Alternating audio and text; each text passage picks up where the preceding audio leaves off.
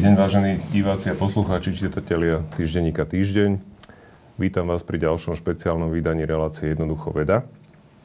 A to dnes organizujeme e, kvôli tomu, že vlastne sa koná ďalší ročník e, ocenenia Asset Science Award organizovaného nadáciou ESET. A mám tu čest privítať tu dnes finalistov, ktorých si za chvíľočku predstavíme. Treba povedať, že ide už o štvrtý ročník tohto ocenenia, ktoré sa udeluje vlastne v troch kategóriách. Je to výnimočná osobnosť slovenskej vedy, je to potom výnimočná pedagogická osobnosť a výnimočný mladý vedec v kategórii do 35 rokov. Všetci finalisti budú vlastne účastníkmi aj gala večera, počas ktorého budú udelené tieto ceny. Ten sa bude konať 14. oktobra a bude vysielaný aj RTVS na jedničke potom 15. oktobra o 21.35, takže samozrejme ste vítaní pozrieť si ho. A musím povedať, že oproti minulému ročníku ma teší, že máme medzi finalistami viacej dám. Minulý rok to bola len jedna dáma, boli to štyria páni, jedna dáma.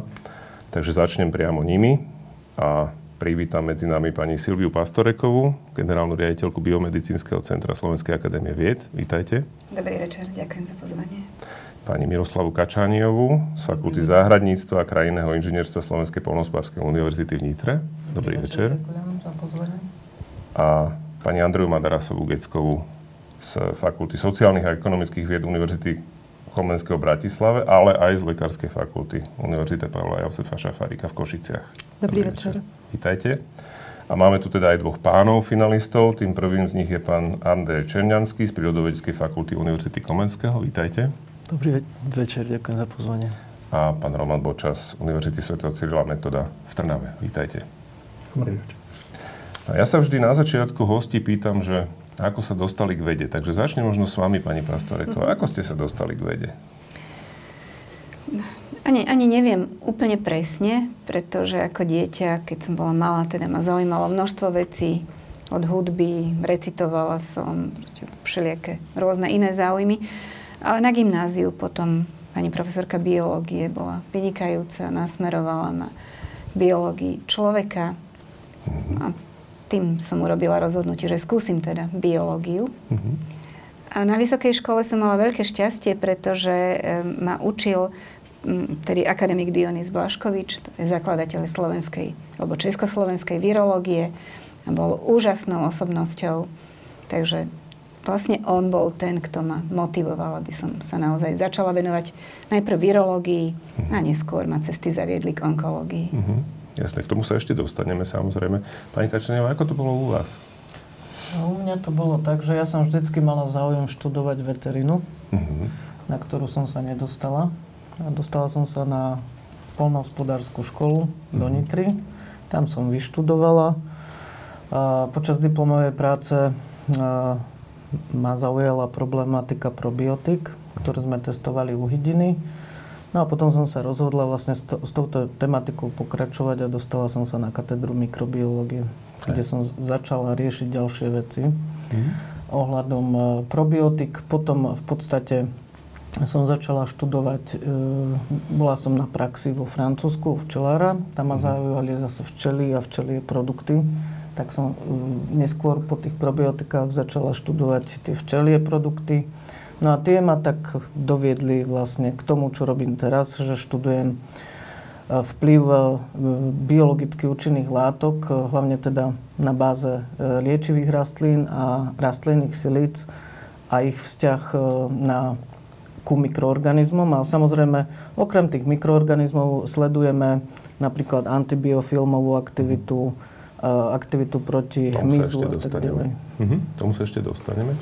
Pani Madarasová Gecková, my sme sa bavili o tom, že ako vás budem oslovať, lebo dve mená, ale kľudne obidve. Ako to bolo u vás? Vy ste trošku taká výnimka, ak môžem do toho ešte skočiť, lebo ja som mal v podstate pocit, že psychológia, lebo vy ste vlastne psychológ klinický, že skôr patrí k humanitným vedám, ale bolo mi vysvetlené pred reláciou, že nie, že je to teda, patrí to tak prírodným vedám, tak ako to je? Ja nie som klinický psychológ, ja sa etablujem v psychológii zdravia, čo nie je mhm. klinická psychológia.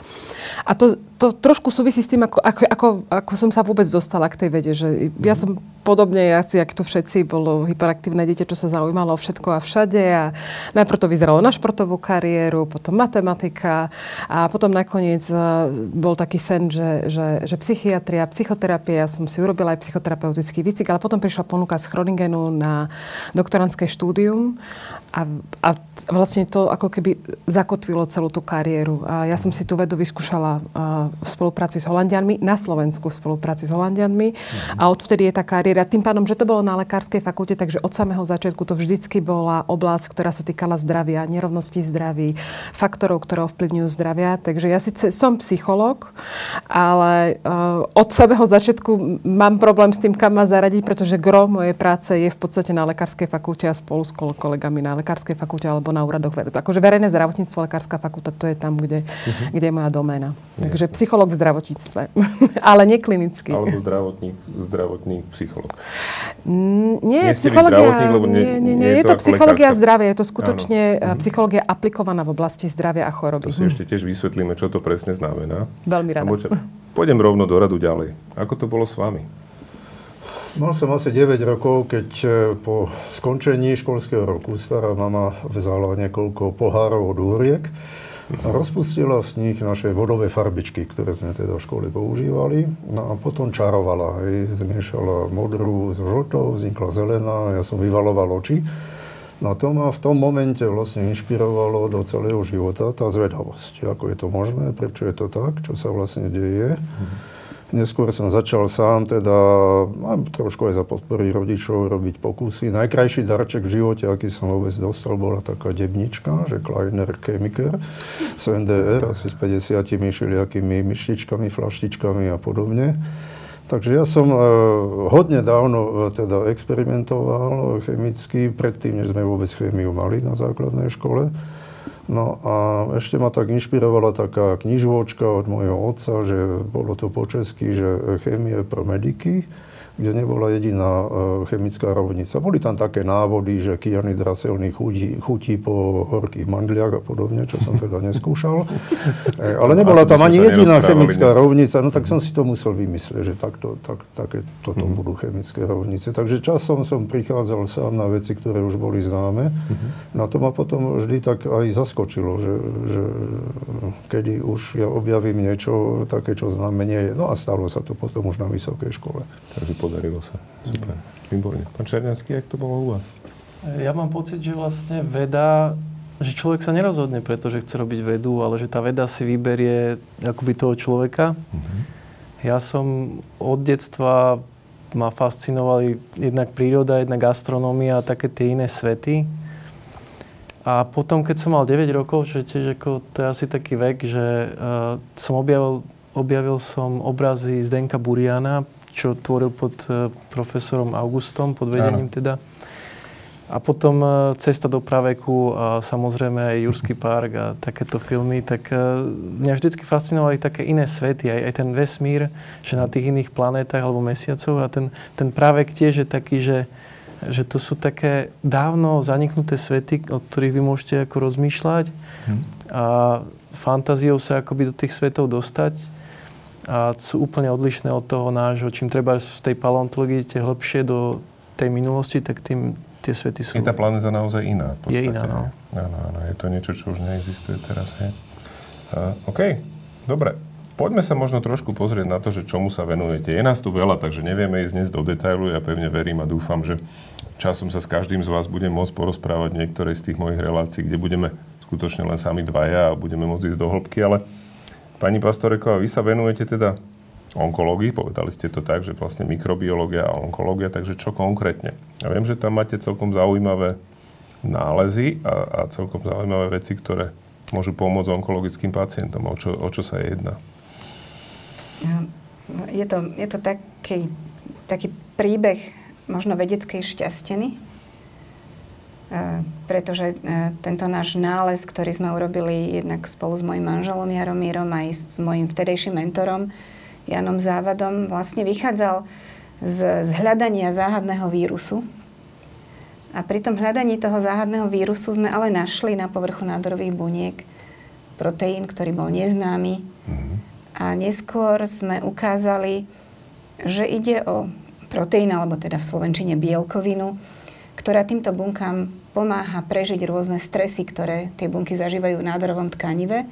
Lebo nádorové tkanivo, keď rastie, tak vlastne cievna sieť nestíha za ním, nestíha ho vyživiť. Bunky trpia napríklad nedostatkom kyslíka. No a vtedy sa začne táto bielkovina tvoriť a ochraňuje tie bunky pred tým stresom. A tie bunky dokonca sa dokážu prispôsobiť tak, že zmenia svoje vlastnosti, stanú sa agresívnymi, odolnými voči liečbe. Čiže vlastne objavom tejto bielkoviny sme poskytli klinikom určitý nástroj, ako rozpoznať, či ten nádor má v sebe nejaké nebezpečné komponenty, mm-hmm. ktoré môžu znamenať zlú prognózu alebo mm-hmm. odolnosť na liečbu. Mm-hmm. Takže dnes vlastne v klinike sa používa táto bielkovina ako biomarker Jasne. a momentálne už máme aj protilátky. Tým sa zaoberá viac môj manžel, mm-hmm. ktoré sú teraz v štádiu vývoja ako nové terapeutika. Čiže by to už nebolo len zisťovanie tých potenciálne nebezpečných nádorov. Čiže rozumiem tomu správne, že vlastne keď sa ten biomarker nájde, tak je väčšie riziko, že, že ten, to, ten nádorové ochorenie je agresívnejšie alebo teda je, je nebezpečnejšie. Presne, tak na to sa vlastne aj používa, že mm-hmm. potom sa k tomu môžu prispôsobiť režimy liečby, mm-hmm. Pretože samozrejme nechcem, aby pacient zbytočne trpel liečbou, ale je potrebné, ak má vysokorizikové nádory, aby tá liečba bola akoby striktnejšia, mm-hmm. účinnejšia. Mm-hmm. Takže už to je, myslím, dosť veľký pokrok. Mhm. Ale pevne veríme, že raz naozaj dospejeme k tej liečbe, že protilátky, ktoré sme my vyvinuli u nás v laboratóriu, že sa stanú nástrojom e, liečby, že budú teda novými liekmi na určité druhy rakoviny. Čiže ten predpoklad je, že vlastne by sa zablokovala tvorba tejto bielkoviny, tým by sa vlastne ten nádor stal e, zraniteľnejší? E, to je jedna z ciest, len uh-huh. nádorové bunky sú veľké potvory, lebo keď niečo v nich zablokujete, oni si okamžite nájdú inú cestičku. Uh-huh. Čiže skôr tieto protilátky chceme využiť ako keby takú priamu zbraň, ktorá sa zacielí na tie nádorové bunky a priláka tam bunky imunitného systému, mm-hmm. ktoré okamžite napochodujú a tieto Budú bunky zlikvidujú. Mm-hmm. Takže to je taká stratégia, ktorá je rýchla, bunky sa nestíhajú prispôsobiť, že tie kompenzačné mechanizmy tam nefungujú tak rýchlo. Mm-hmm. Zaujímavé, veľmi. Pôjdem rovno ďalej. Pani Kačaniová, tie včely a tie ja som čítal, že jedlé obaly, že môžeme, že, že nebudeme mať že odpad, že zjem nejaké jedlo aj s, aj s obalom? Takže mm, my sme v podstate uh, získali nejaké výsledky z tej antimikrobiálnej aktivity, mm-hmm. kde sme testovali uh, jednak včelie produkty, jednak tie liečivé rastliny, uh, potom tie rastlinné silice. No a bola na Slovensku vyhlásená výzva pre APVV projekty spolupráca Slovensko a Bielorusko. Mm-hmm. A ozvali sa nám vlastne z Bieloruska, z Minska, zo štátnej univerzity, že by e, chceli túto spoluprácu nejak spojiť. Uh, oni v podstate vyvíjajú jedle obaly mhm. na základe e, alginátu sodného a škrobu a... To si mám pod tým predstaviť. Škrob ešte rozumiem, ale alginát sodný už je...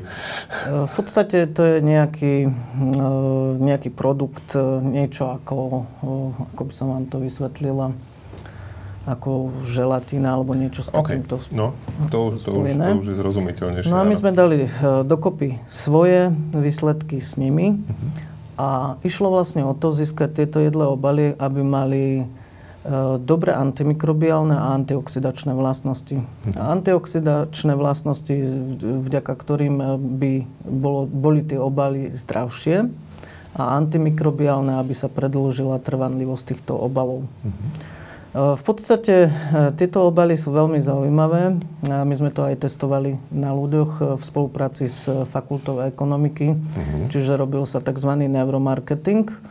E, títo ľudia e, používali tieto jedlé obaly a na základe ich e, prejavov boli napojení na kameru a na počítač sa sledovali ich, či im to chutilo alebo nechutilo. Aha, OK. Zaujímavé. A to, sa ako, to sa ako dá odmerať, že či niekomu chutí jedlý obal? A, a, a, a... Na základe tej mimiky tváre.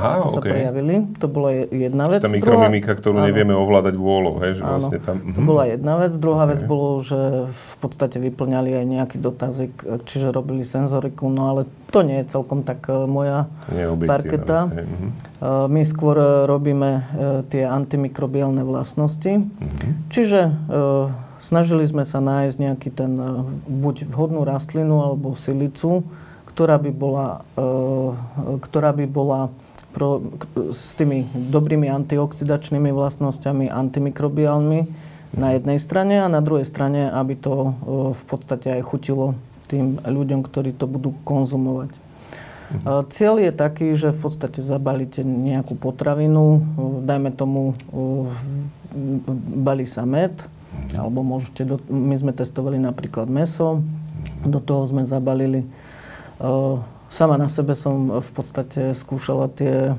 obaly. Je to naozaj, je to jednoducho sa vám to rozpustí v ústach, nie je s tým žiadny problém. No a tým pádom, e, ak by sa vyvíjali tieto obaly, tak e, by sme nemali odpad. Čiže je tu určitá ochrana životného prostredia. E, to je jedna stránka veci, ktorú robím, ale samozrejme, že sú tu, je tu množstvo ďalších vecí, ktoré sú s týmto spojené. Robíme napríklad e, suvý meso, E, to je francúzsky spôsob úpravy mesa, kde pridávame tieto rastlinné silice, vakuovo ich balíme a snažíme sa predlžovať trvanlivosť mesa. Ďalej robíme in situ analýzy napríklad na ovoci, na zelenine, na chlebe, ktoré sa naočkujú nejakou baktériou a v podstate v tzv. plynovej fáze sa sledujú tieto výrobky, za aký čas sú schopné tie silice ochraňovať proti tomu mikrobiálnemu napadnutiu. Čiže sú tam nejaké hladiny, počas do ktorých je to ešte Áno, sú tam v podstate koncentrácie, ktoré sa používajú a my sa snažíme nájsť tú najvhodnejšiu koncentráciu, ktorá by najdlhší čas ochránila tú potravinu.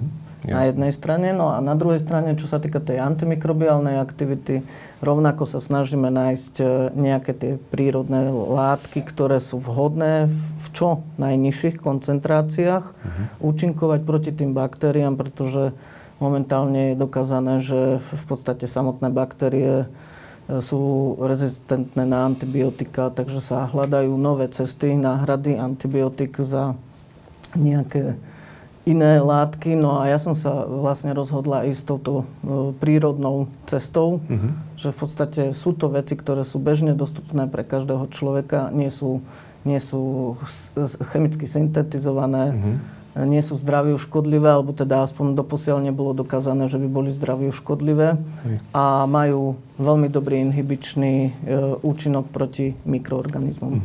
Jasné. Pani Madara Savagecková. Vy máte viacero oblastí výskumu, ako som sa dočítal, že teda máte to veľmi pestré, tak skúsme to nejak možno Ono je to- zjednodušene povedať, ale všetko to spolu samozrejme súvisí nejakým spôsobom. Ono je to pestré, pretože vediem tým, výskumný tým, a nie jeden. Ako ja, tým, že mám, spájam viacero univerzít, to je súčasť toho celého, tak mám aj viac tých výskumných tém. Ale tou možno takou, ktorá to konce, okolo ktorej sa to točí, sú tie sociálne a psychologické faktory zdravia. To znamená toho, čo nás čo nás udržuje pri tom byť zdraví, ochorieť, alebo keď sme chorí, tak čo nám pomáha zvládať to ochorenie, alebo žiť s tým ochorením a čo sú tie faktory, ktoré ovplyvňujú ten zdravotnícky systém. A ono je to hrozne dôležité kvôli tomu, že tá, tá, všetky tie výskumy, tie, tie, ktoré tu sú spomenuté, už sú úžasné, ale začínajú a končia na človeku. Vy môžete vymyslieť úplne famoznú, uh, famozný liek, ale začína to ko- a končí to na tom lekárovi, či to vie alebo nevie podať tomu pacientovi, či ho vie alebo nevie dostať do tej nemocnice na tom pacientovi, či bude alebo nebude ochotný podstúpiť tú liečbu. A to je psychológia zdravia, že, že čo, ten, čo to ochorenie pre toho pacienta znamená, čo mu to spraví so životom, čo vlastne on chce potom od tej liečby na druhej strane. A to je tá, tá jedna skupina, kde teda sa bavíme o, o kvalite života o chronických chorých pacientov a vôbec o tom, a ako to urobiť, aby dokázali benefitovať z ponúkanej zdravotnej starostlivosti a aby tí zdravotníci vedeli ponúkať tú zdravotnú starostlivosť. A potom, ako ostať zdraví, tam je tá druhá skupina, kde je takou mojou cieľovou skupinou sú vlastne školáci 11 až 15 roční, to je to obdobie dospievania. Veľmi, veľmi, uh, veľmi zraniteľné, veľmi dôležité, presne aj preto, aby z nich boli budúci veci. Toto je to obdobie, v ktorom vlastne my musíme s nimi veľmi dobre pracovať. A tam, tam sme vlastne uh, ako keby nastavili taký ten pravidelný monitoring. Je to súčasť medzinárodnej štúdie HBSC, ktorá, uh, ktorá vlastne pokrýva skoro celú severnú pologulu. Mm. A začala v roku 1800, 1983, tak aby som bola. To znamená, ja som mohla byť prvý účastník tej štúdie. Okay. takže uh, tak symbolicky ako keby. Áno, takže ono to už funguje cez 30 rokov. Je to zahrňa skoro obrovské, pol milióna školákov každé 4 ja. roky. Uh-huh. zjednotila sa metodika. Je veľmi zaujímavá historka, ako to celé vzniklo. Ja som mala to šťastie stretnúť sa so zakladateľmi tej štúdie, takže viem, ako vznikla. A ako vznikla? Pri večeri v Taliansku, lebo bolo zlé počasie, sa stretli mm-hmm. štyria mladí vedci mm-hmm. a pri pohári vína tak rozprávali, čo ty robíš. Ja robím výskum a, a fajčenia, ja robím výskum a, a stresu, ja robím výskum neviem čoho. No a prečo my to nerobíme spolu? A tak ako naozaj, ako, bol to ako hec, len ako vtip, že a čo keby sme to nerobili, čo keby sme založili medzinárodnú štúdiu a budeme mať len jedno pravidlo, že teda, a, že to musí teda prežiť.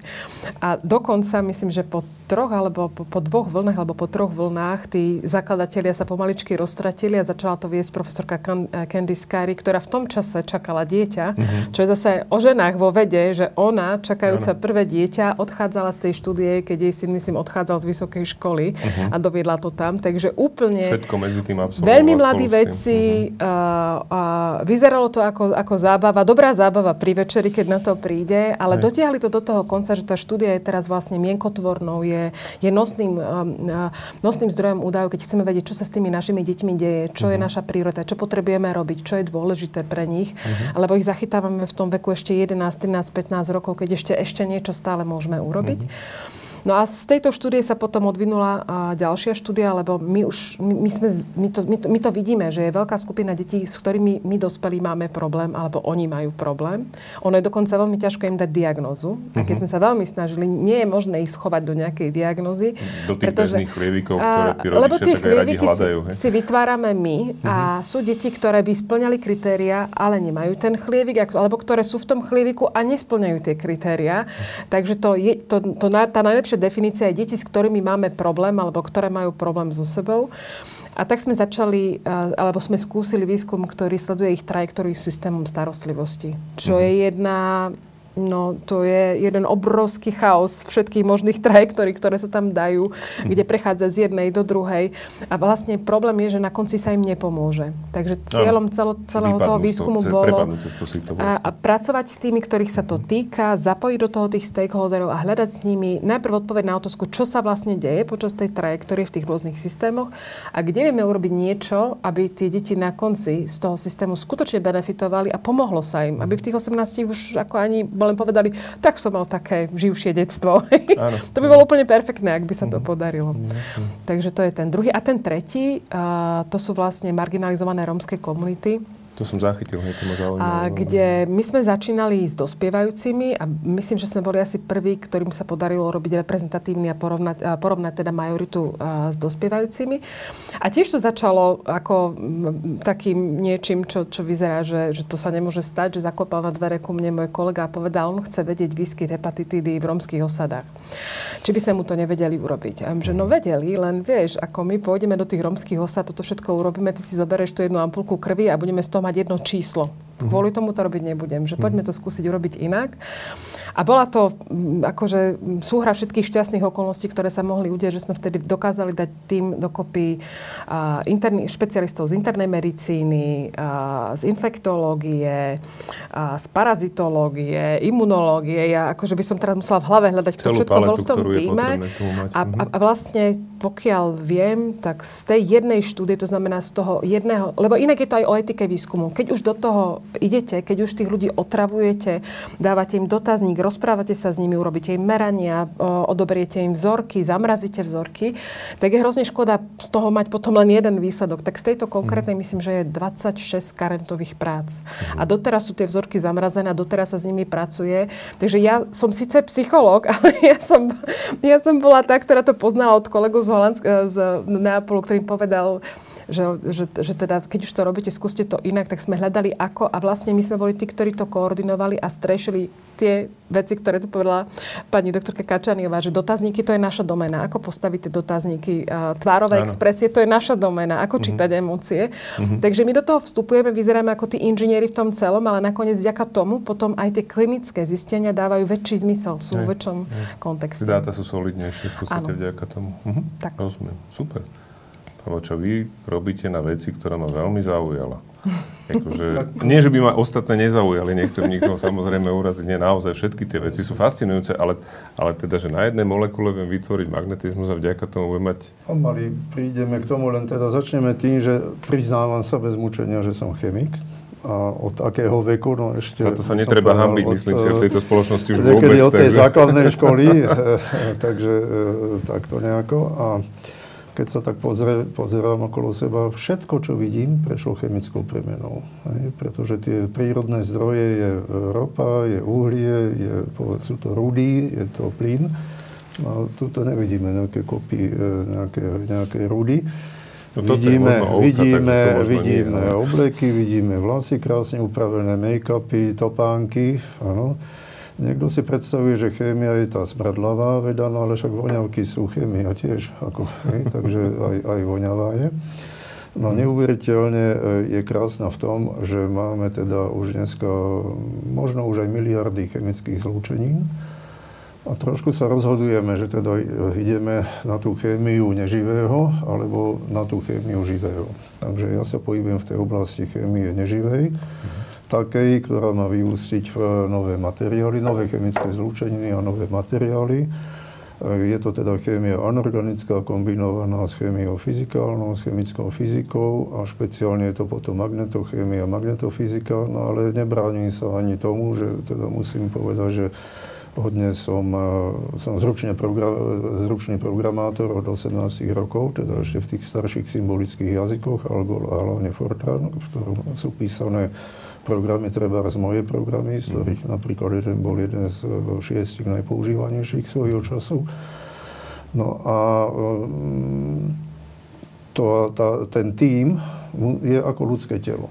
Tak musí mať aj údy, teda aj ruky, aj nohy, musí mm. mať aj srdce, musí mať ale aj hlavu. No a preto chcem povedať, že jeden jedinec chemii nič ne, nemôže dokázať. Dneska je to vysoko, vysoko tímová práca, ktorá začína návštevu chemického skladu, no ale nesmie byť prázdny. Čiže tam máme hej, tie chemikálie uložené, označené, ktoré bolo treba nakúpiť dopredu za nejaké peniaze. A potom nasleduje teda chemická syntéza, cieľená, že teda nie hociakú brečku budeme ako chcieť dostať, ale teda niečo nové, zaujímavé.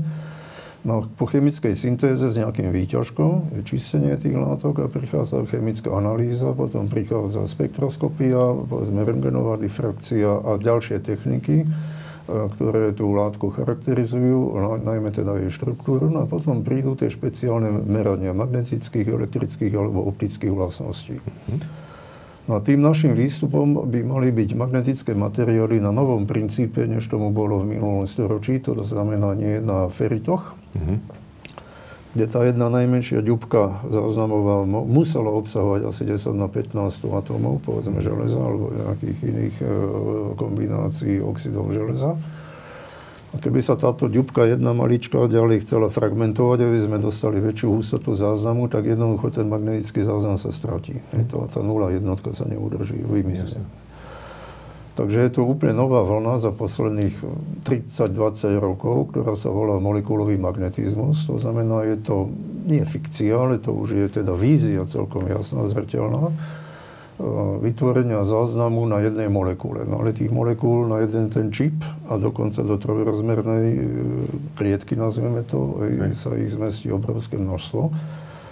Takže hovoríme o možnosti e, zaznamenávať na ten jeden čip alebo na nejaké zrovnateľné, to jedno, či na 100 čipov, je, ako na to, na, na, na to zaznamové jednotku, uh-huh. zetabajty. Zeta je 10 na 21. Uh-huh. Mhm. Takže keď miliarda je 10 na 9, na 9 tak niekto si vie dopočítať, koľko je to miliard ešte. Momentálne sme niekde v gigabajtoch, terabajtoch, hej? no, e, a teraz na čo? Ne? Uh-huh. Tak určite uh, má význam mať uh, online prenosy, povedzme, športového záznamu, koncertu, udelenia ceny uh, ESET uh, a podobne, ale v momente, keď sa to už udialo, už je to niekde zaznamenané. Uh-huh. Už to je film niekde, už je to fotka, už sú to divadelné hry niekde zaznamenané, už sú to celé knižnice dát, celé knižnice publikácií. Uh-huh a teraz je otázka, že keď sa chcem k tej informácii dostať, takže či budem mm, Online, konkurovať si s tým smogom, uh-huh. nazvime to informačným, to znamená, ako snažím sa downloadovať, ale nejde to, lebo aj hej, ano. ďalšie Susedia miliardy ľudí hej, robia to isté v nedelu uh-huh. po, podvečer, uh-huh.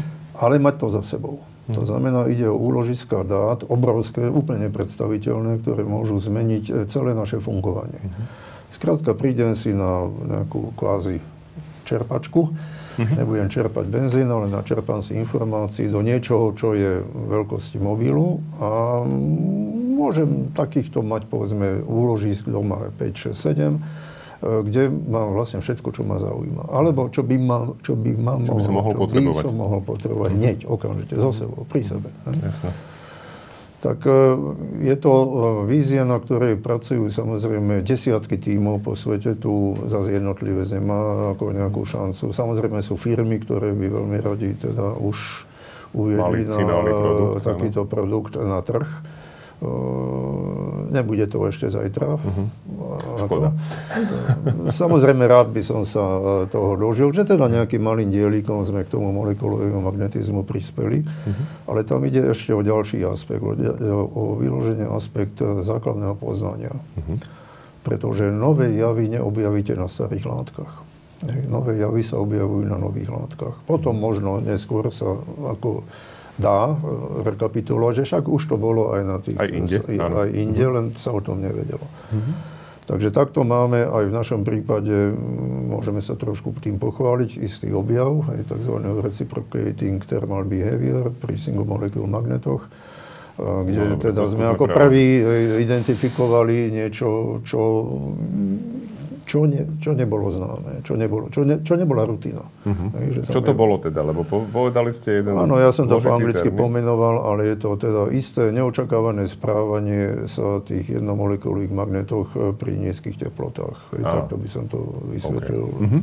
nie veľmi odborným no, terminológiou. To na, ten, na, na toto debatu stačí. Samozrejme, že uh, už také uh, produkty sú um, ľahko patentovateľné alebo komercionalizované. Žiaľ, asi v, v takých firmách alebo v takých ako oblastiach, ako je Silicon Valley. Mm-hmm. Bohužiaľ u nás bude mať teda asi Silicate Roads a nie Silicon Valley, ale tak, e, tak sa rozhodlo. Hej. Aha. No áno, tak je to, je to e, problém trošku samozrejme. Takže ale je to veľmi zaujímavé, lebo ja rovno premostím, lebo vy hovoríte, že to množstvo dát a to množstvo dát je niečo, čo sa týka aj e, pána Černianského, lebo vy zase máte tam strašne veľa času. Od dnešnej ano, ja... doby do doby, ktorej sa venujete. Tak ktorá je tá doba, ktorej sa venujete a čomu konkrétne? Spomenali sme tu predtým nejakých gekonov a plazy. Som pochopil, že je vaša taká oblasť. Tak jak to je? Ktorá je tá oblasť, ktorej sa venujete? Tak začneme tiež, tým. Tiež je to ako veľmi široké, lebo uh, v prvom rade teda ako paleontológ a evolučný biológ sa venujem tým plazom a občas aj oboživelníkom. A plázy z tohto hľadiska sú úžasné hlavne kvôli tomu, že jednak sú tu už od nejakých, ako prvé plázy už sú z karbónu, čiže vyše 330 miliónov rokov majú mm-hmm. históriu. Ale jednak, keď si zoberiete niektoré skupiny, ako sú treba len, len jaštery, ako čo, je, čo sú tie skvamáty, ako šupinaté plazy, tak máte tam formy, ktoré sú stromové, ako chameleóny, že úplní špecialisti. Máte tam formy, ktoré sú bežce, ktoré sú fosoriálne, čiže dokážu žiť pod zemou. Uh-huh. Máte tam formy, ktoré sa naučili alebo dokázali vlastne v tej evolúcii si vytvorili nejaké také adaptácie, aby mohli plachtiť. Uh-huh. To sú také tie, nazývajú sa, že draky uh-huh. z Indonézie.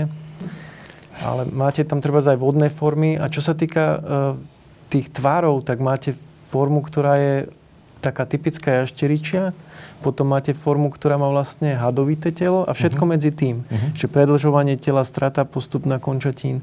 Máte tam... Slepucha som vydesil na, na chalupe minulý týždeň. Hej. No presne, slepuchy ako bezkončatinové. Hej. A potom máte formy, ktoré sú od miniatúrnych nejakých brokesí z Madagaskaru, čo sú tie miniatúrne chameleoniky, uh-huh. až po mosasaury, ktoré mali 15 metrov a žili v, ako v kriedových moriach. Čiže keď chcete študovať ako ja tie adaptácie nejaké, že ako tá evolúcia prebieha, tak, tak plázia, treba z tie aštery, tie skvamaty sú na to úplne uh-huh. ideálne.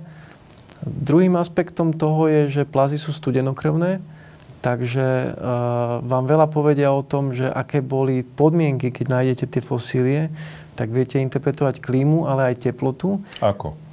Eh, no, niektoré plazy majú špeciálne také uh, nároky na, na tie teploty, napríklad keď nájdete chameleóny a tie som napríklad opísal uh, z Čiech, alebo aj zo severu Nemecka, že uh, vieme, že oni potrebujú priemernú ročnú, tep- ročnú teplotu vyše 16 stupňov Celzia. Uh-huh. Alebo teraz sme opísali s kolegami z Belgicka alebo z, aj z Ameriky, tam boli kolegovia, sme opísali gekonov e, starých 56 miliónov rokov z Belgicka, a mhm. to je z lokality na úrovni Anglicka. A gekony sú tiež také subtropické, tropické, takže vieme, že tam muselo byť veľmi teplo. Čiže je to naopak, nie je to o tom, že, že viete, že vlastne ako e, na základe dnešných poznatkov o plazoch viete vlastne povedať, že aké podnebie muselo byť a. v oblastiach, kde ich nachádzate. A potom, keď mm-hmm. vidíte tú históriu v tých lokalitách, tak vidíte tie zmeny v tých spoločenstvách a viete, vlastne zhodnotiť, že čo sa tam s tou klímou dialo a viete potom predikovať aj, alebo to vám pomáha pochopiť, že čo sa deje dneska e, s tým, s tým globálnym oteplovaním a čo nás môže čakať v budúcnosti. Lebo my vieme, že čo to spôsobilo, že to spôsobilo vlastne CO2 a najteplejšie obdobie bolo práve pred 56 miliónmi rokmi. Antarktída napríklad vtedy bola zelená, rastli tam palmy. Uh-huh. Čiže e, v našich končinách bolo 24 stupňov priemerná ročná teplota, treba, čo je v Kostarike dneska. Uh-huh. Lenže tým pádom, že neboli polárne čiapočky, tak bola hladina oceánov a morí oveľa vyššia. Uh-huh. Takže Európa bola vlastne zaplavená, alebo veľa časti bolo zaplavené, bolo to sú ostrovie. Uh-huh. Čiže toto sa môže kľudne zopakovať. A ten môj výskum je zameraný dozaj na tieto interpretácie a potom aj, keby som to dal ešte, že hlavne teda druhohory, keď žili dinosaury, Aha. tak plázy odtiaľ, treba sme s kolegami vykopali a opísali prvú kostru uh, druhohorného pláza z územia Slovenska. Uh-huh. A, a odvtedy sa objavili ďalšie nejaké nálezy. Uh, čo sa týka teda ešte stále tých druhohorných, tak uh, teraz sme robili výskum ako taký medzinárodný tím, v ktorom som na Mianmarskom Jantári. Okay. To je taká eh, ako obdobie kriedy. Ten jantar má okolo tých 100 miliónov rokov. Uh-huh.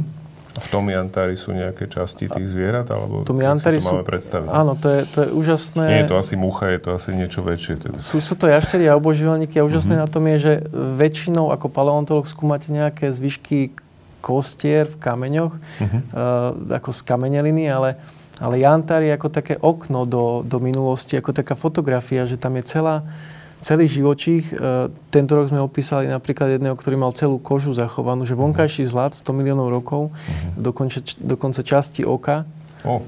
Alebo sme odtiaľ opísali obojživelníky, ktoré boli známe, e, pretože boli úspešné, že žili od 160 miliónov rokov, vyhynuli pred 2 miliónmi rokmi, uh-huh. boli rozšírené e, v podstate v celej Laurázii, čo sú tie severné kontinenty, ale nikto nevedel vlastne, že čo to je zač, pretože uh, sa nachádzali iba úlomky z nich, mhm. nejaké časti čelusti a podobne a boli rôzne iné predstavy.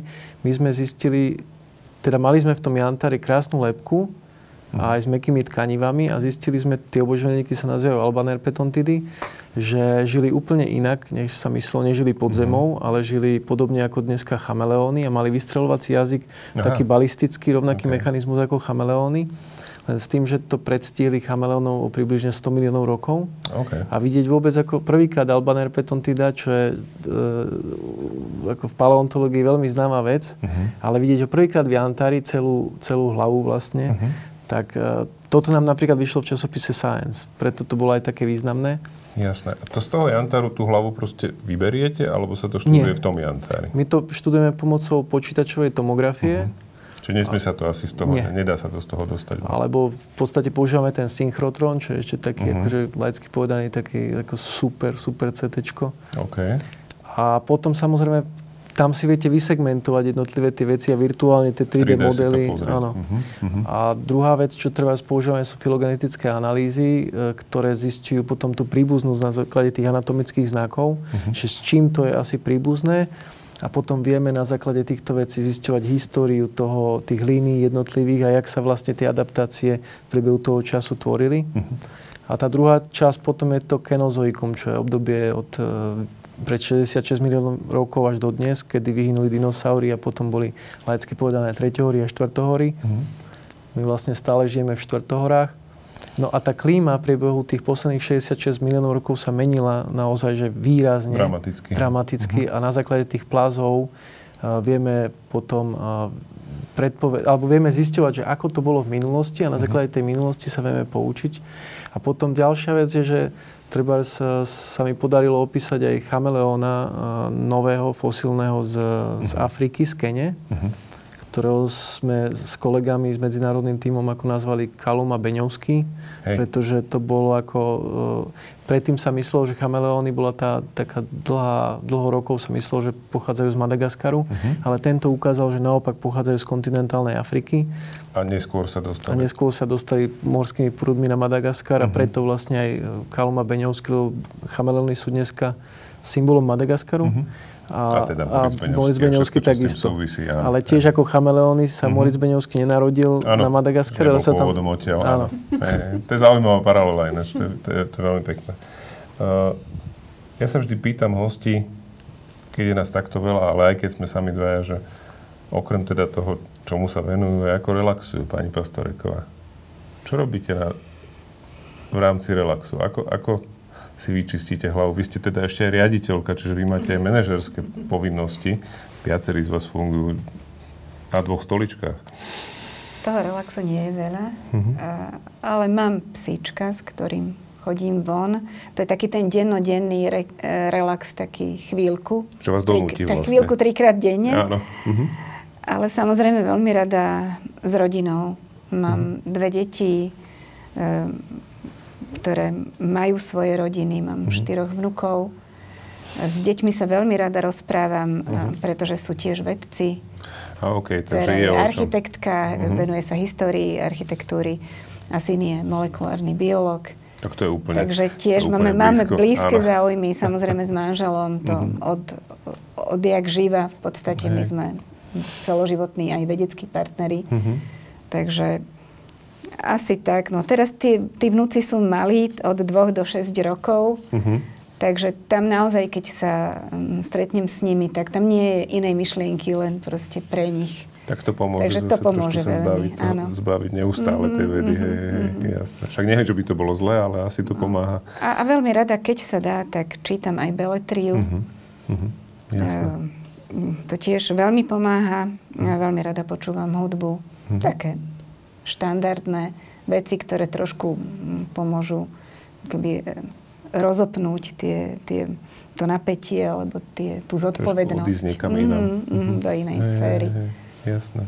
Ale musím povedať, že teda aj tá práca samotná, keď sa mi podarí sa dostať k vede, je úžasná, lebo tak ako tu spomínali kolegovia, bunka tiež je jeden vesmír uzavretý v malom objeme Áno. a je tam množstvo zaujímavostí. To ponoriť sa do bunky, či už cez mikroskop alebo študovaním nejakých mechanizmov je úžasné. Ako obrázky buniek z konfokálneho mikroskopu, to sú umelecké diela, Mhm. takže to, Hej. to mám veľmi rada.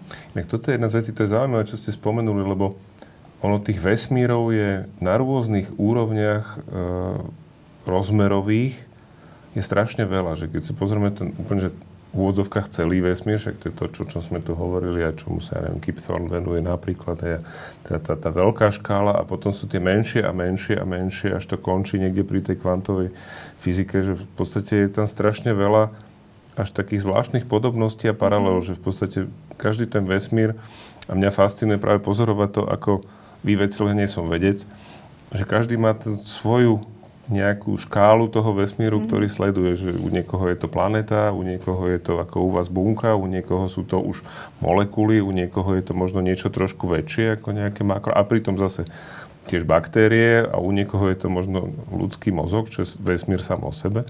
Že je to tiež také zaujímavé. Pani Kačanová, čomu sa venujete vy, keď sa nevenujete práci? No, keď sa nevenujem práci, ja sa stále venujem práci.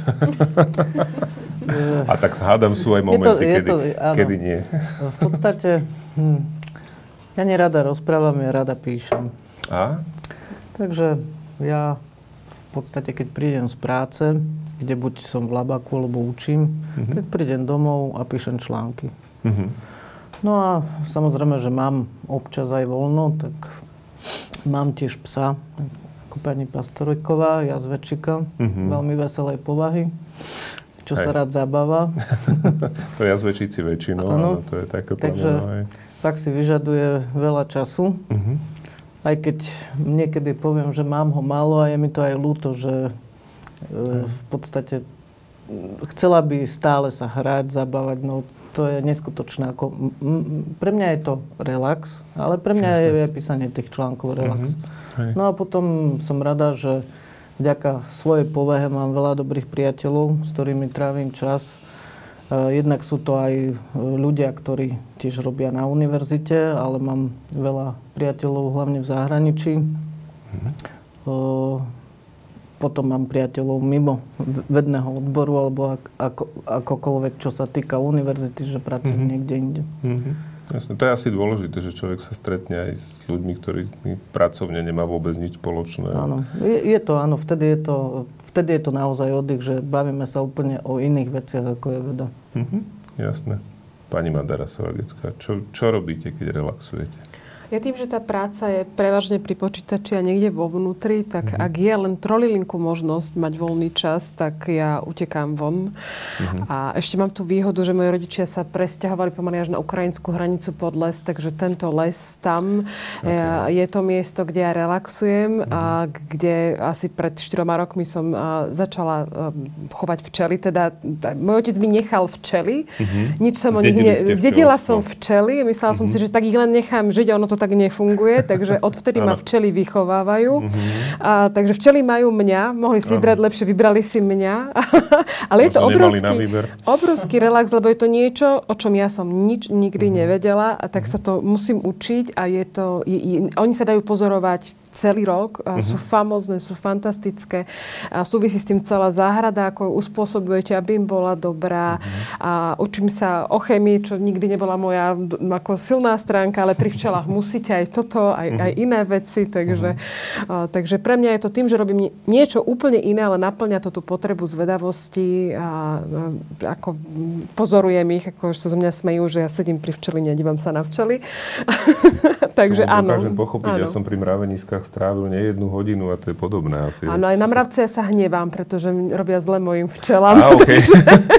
odkedy mám včely, tak mravce, mravce už nechcem blízko. Nie sú takí kamaráti. Že?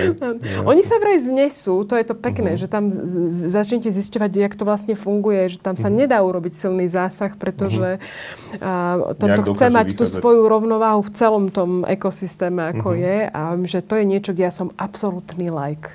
Takže taký škôlkár, ktorý sa na to pozerá, učí sa to. Ono skôr možno by som povedal, dovolím si povedať slovo amatér, lebo to je od slova amáre, že človek ano. to má ako záľubu, že není to, že, no. je to také, že... No škôlkar, ja som škôlkar. Jasné, pán Boče, čo robíte, keď nie? Nepracujete Len tým včelám, tak uh-huh. ešte donedávna som mal nejakú funkciu na Univerzite Sv. Cyrila Metoda ako rektor, tak sme založili univerzitné včely oh, v centre Trnavy, uh-huh. takže ako je to tiež taká zaujímavosť. No dobre, ja som v minulosti, ako skôr v mladosti, veľ, veľmi veľa čítal, hlavne teda klasiku, uh-huh. Balzaka Tolstého, ale aj iných klasických autorov.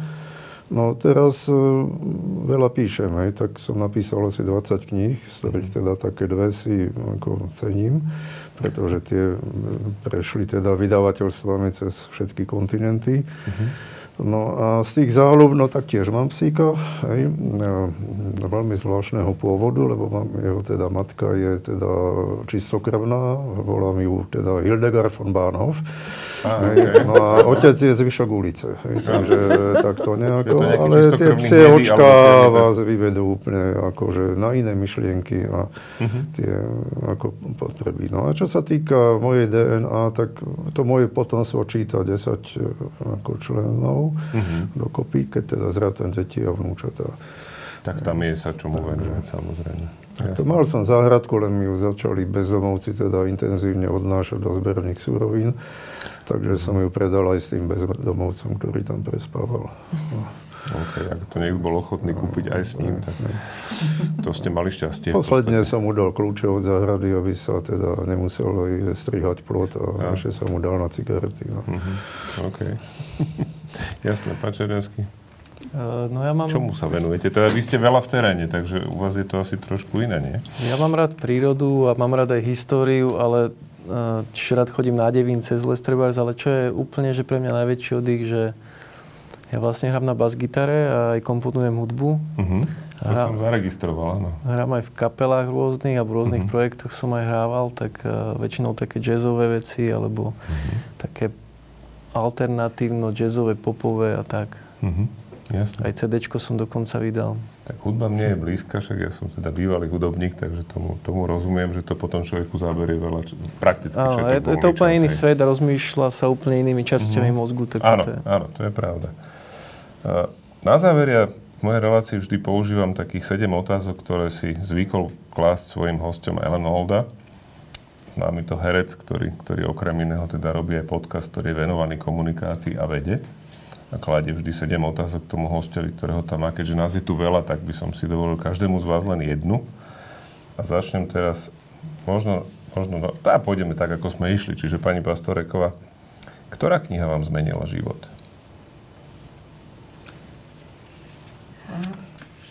Určite to nebola jednotlivá kniha. Mhm. Tých kníh bolo množstvo. Ehm, Ale skúste si povedať niečo, čo vás tak akože naozaj, že nejak... Ako myslíte, odštartovalo do tej vedeckej dráhy? Nemusí to byť, môže to byť kľudne aj, aj beletria alebo niečo také. Vy ho, Ako- si, že veľa čítate, tak potom sa to dieťa- ťažko vyberá. Áno, to je, Áno, určite. Uh, veľmi sa aj tie, tie záujmy menili Mhm. počas života, ale spomínam si, ako som prežívala úžasné obdobie v detstve, 9 rokov a podobne, s, s bájami a mýtmi starých Grékov a Zamarovského knihami. Mhm. Bola, kedy som naozaj túžila sa venovať archeológii, Mhm. lebo ma to nadchlo ohromne. Áno. Takže to bolo asi tak, také, to bolo také obdobie, ktoré mi možno trochu zmenilo život, že vzbudilo vo mne záujem preniknúť hlbšie do chápania niektorých, niektorých tak vecí. Mhm. Mhm. Hej. Takže to bolo asi také naj. No a Mhm. potom, keď už som chytila do rúk knihy, ktoré sa venovali bunkám, človeku, DNA, dedičnosti a potom tie vírusy, samozrejme, Mhm. ktoré Mhm. aj teraz v čase pandémie som No sa áno, k ním opäť vrátila. aktuálne, áno. Tak e, to je úžasný svet, kde, kde je toľko zaujímavých vecí, že to je na niekoľko životov. Takže Jasné. mm, niekoľko kníh zmenilo môj Mhm. život. Super. Pani Kačaniová, ktorú časť výskumu si najviac užívate? Najviac si užívam prácu v laboratóriu. Mhm. To znamená, že veľmi rada robím na hmotnostnej spektrometrii. Mhm. E, To je tzv. Malditov MS biotyper, na ktorom e, sa dajú určiť mikroorganizmy za veľmi krátky čas. Mhm. E, Ďalej rada sa venujem napríklad tej antimikrobiálnej aktivite, hlavne tomu výsledku. Mhm. Keď vidíte na konci, že či tá silica ovplyvnila rast určitých tých mikroorganizmov, hlavne na tých potravinách je to také viditeľné. Áno, tak jasné. Je to Hej. také farebné, Mhm. radi to fotíme Mhm. a potom, to, potom je s tým síce veľa roboty, lebo sa to musí vyhodnocovať, Mhm. ale keď tak naozaj si cením tú prácu v laboratóriu a hlavne si cením, že momentálne fakt e, mám veľkú podporu aj čo sa týka e, z fakulty aj výskumného centra, v ktorom pracujem. Mhm. Super. Pani Madarasová Gecková, taká otázka, že čo si pamätáte ako prvú vec vo svojom živote, ktorá vzbudila vašu zvedavosť? Ak si spomeniete. O, tak ja som v tomto bola dieťa, ktoré sa zabudalo všade, ako doma sa rozprávajú príhody, ako ma skladali z rebrika, lebo som bola zvedáva na, striežky strom, domov, alebo z, uh-huh. strácala som sa na pivnici, na pôde, alebo som čosi čítala. Takže ja takú tú zvedavosť, ako som v sebe mala vždycky a, uh-huh. a chvála Bohu stále mám. A, takže čokoľvek. A uh-huh. to, to je aj o tom, že kam by som sa... Možno, že preto mám tak ľahký ten presah z jednej vednej disciplíny do druhej, že mňa to už je, mňa to vždy bavilo, baví ma to, uh-huh. nemám s tým problém, nevidím, nevidím tie hranice, ktoré sú. Uh-huh. A moje manželstvo vzniklo presne takisto, že som uondala môjho manžela otázkami o grafoch a, a vznikol z toho prvý karentový článok jeho, pretože, lebo mi položil hlupú otázku, že ako, a vy tí psychológovia, ako vy, veď to, čo robíte, to je matematická realita, v tom nie je žiadna sociálna realita. Či mi vlastne povedal, tá psychológia je v len taká paveda. Alebo Skon... odnož matematiky matematiky. No skončilo to presne tým článkom, ktorý sme potom spolu písali, keď ja som vysvetľovala tú svoju psychologickú, že to je naozaj a on urobil matematický dôkaz a to je fakt asi jediný psychologický článok, kde je poctivý matematický dôkaz toho, koľko volieb musí v tej diagnostickej metóde byť, mm-hmm. aby to nebola matematická realita, ale sociálna realita. Takže ja okay. mám takých presahov strašne veľa práve pre tú svoju zvedavosť, takže mm-hmm. to není jeden. To ja to mám, mám to mám v krvi, že som zvedavá. Je to stále. Ako zvedavá ako opica, no proste. Poznám to, zdieľam túto zvedavosť, to, zdieľam túto vlastnosť. Pán Boča, ja sa vás, vás sa opýtam, lebo však vy máte už relatívne dlhý život vedca. Že, ktorý bol váš najlepší moment? Skúsme nájsť jeden. No jeden, iba, iba, jeden bol najlepší, čo som povedal, tá debnička s tými pokusmi, ako v tom mm-hmm. detstve, ale už potom ako univerzitný profesor Získali sme grant eh, Centra excelentnosti APVV, Agentúry pre výskum a vývoj. Uh-huh. Vtedy to bolo 17 miliónov korún a kúpili sme za to tzv. SQUID magnetometer. Uh-huh. SQUID eh, je skratka niečo, nejaký Superconducting Quantum Interference Device. Na ktorom sme v podstate vybudovali, vybudovali sme dve vedecké školy. Jedno, jedna vedecká škola na STU v Bratislave a druhá vedecká škola na UCM v Trnave. No ale máme silnú interferenciu z UPJ Košice, máme silnú interferenciu s e, Olomovcom, e, no a potom s blízkymi krajinami, najmä teda s Nemeckom, Polskom, uh-huh. Ale aj Francúzskom a Spojenými štátmi. Tak uh, možno sa niekto pýta, na čo Nemec potrebuje e, merať u nás. No, na to, lebo máme nejaké myšlienky rovnocenné, alebo mm-hmm. mnohokrát viac invenčné. Takže mm-hmm. to bol ten najmenší, najlepší moment, keď sme teda tento prístroj získali. To rozumiem. To rozumiem. Pán Černianský, na vás taká otázka zase naopak, lebo vy ste možno najmladší z tuto. A je to taká otázka, že Isaac Newton povedal, že ak dovidím ďalej, je to preto, že stojím na pleciach obrov alebo titánov. Že na čích pleciach stojíte vy? Kto sú tí vaši? No, dobrá vaši otázka. obry. Inak Isaac Newton to povedal, uh, ono to vyznieva strašne krásne, ale on tým chcel zhodiť jedného svojho kolegu, ktorého nemal rád. OK. ktorý, bol, ktorý bol nízky. OK. Ale určite ako všetky práce, ako čo som prečítal. Pre mňa bolo úžasné napríklad to, že ako študent na vysokej škole som čítal práce niektorých zahraničných kolegov, ktorých som obdivoval, napríklad Jean-Claude Ráš z Paríža, alebo treba Jenny Clegg z uh, Cambridge University. A, a keď som potom pracoval ďalej a usilovne, tak uh, som tých ľudí mal možnosť spoznať osobne a dokonca pracovať s nimi a mať s nimi články. Mm-hmm. Čiže uh, asi takto by som to nejak vystihol, že tí kolegovia, ktorí robia v tom odbore ako ja a boli pre mňa hrdinovia, na ktorých pleciach by som povedal, že som stál, aj, aj Susan Evans, uh-huh. uh, profesorka z University College London. Uh, dneska máme bohatú spoluprácu a, a by som dokonca povedal, že s mnohými som priateľ, uh-huh. alebo že sme priatelia. A, a to je pre mňa úžasné, že dneska už sa na to dívam tak uh, viacej z takého nechcem, aby to vyznalo nejak na myslenie, ale že som vlastne aj kolega, mm-hmm. ktorý s nimi robí na článkoch a to sú svetové mená a, a, a pritom to sú presne ľudia, na ktorých ako, ako študent som obdivoval ich mm-hmm. práce. Čiže s idolov sa stali kolegovia, áno. možno až priatelia, čiže je áno, to také, tak. že Zaradili ste sa do nejakej tej, tej istej skupiny ľudí, ktorých kedy si človek obdivoval. To je ináč úžasné, keď sa to podarí. To je, to je výborné. Si pamätám taký ten moment, keď som si mm-hmm. povedala, stojím v svojom referenčnom zozname, že sem som v miestnosti, že to je môj referenčný zoznam, to je ten zoznam literatúry, čo máte pod článkom. Áno, áno, jasné. A to bolo na začiatku a potom sa presne to stane, že si však ja som, to sú moji. Mm. to sú moji, to sú mm-hmm. naši. jasné. Nie, to je, to je určite super. Dámy a páni, ja vám veľmi pekne ďakujem za, za túto takmer hodinku, ktorú sme spolu strávili.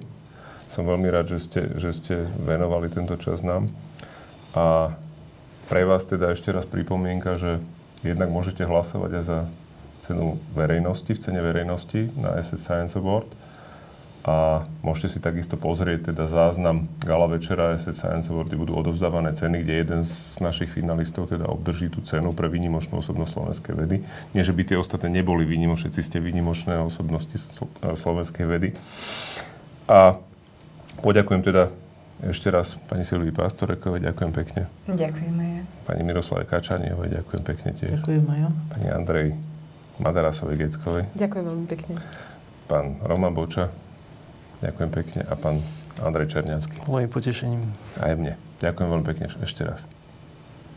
Dovidenia. Dovidenia. Pekný večer.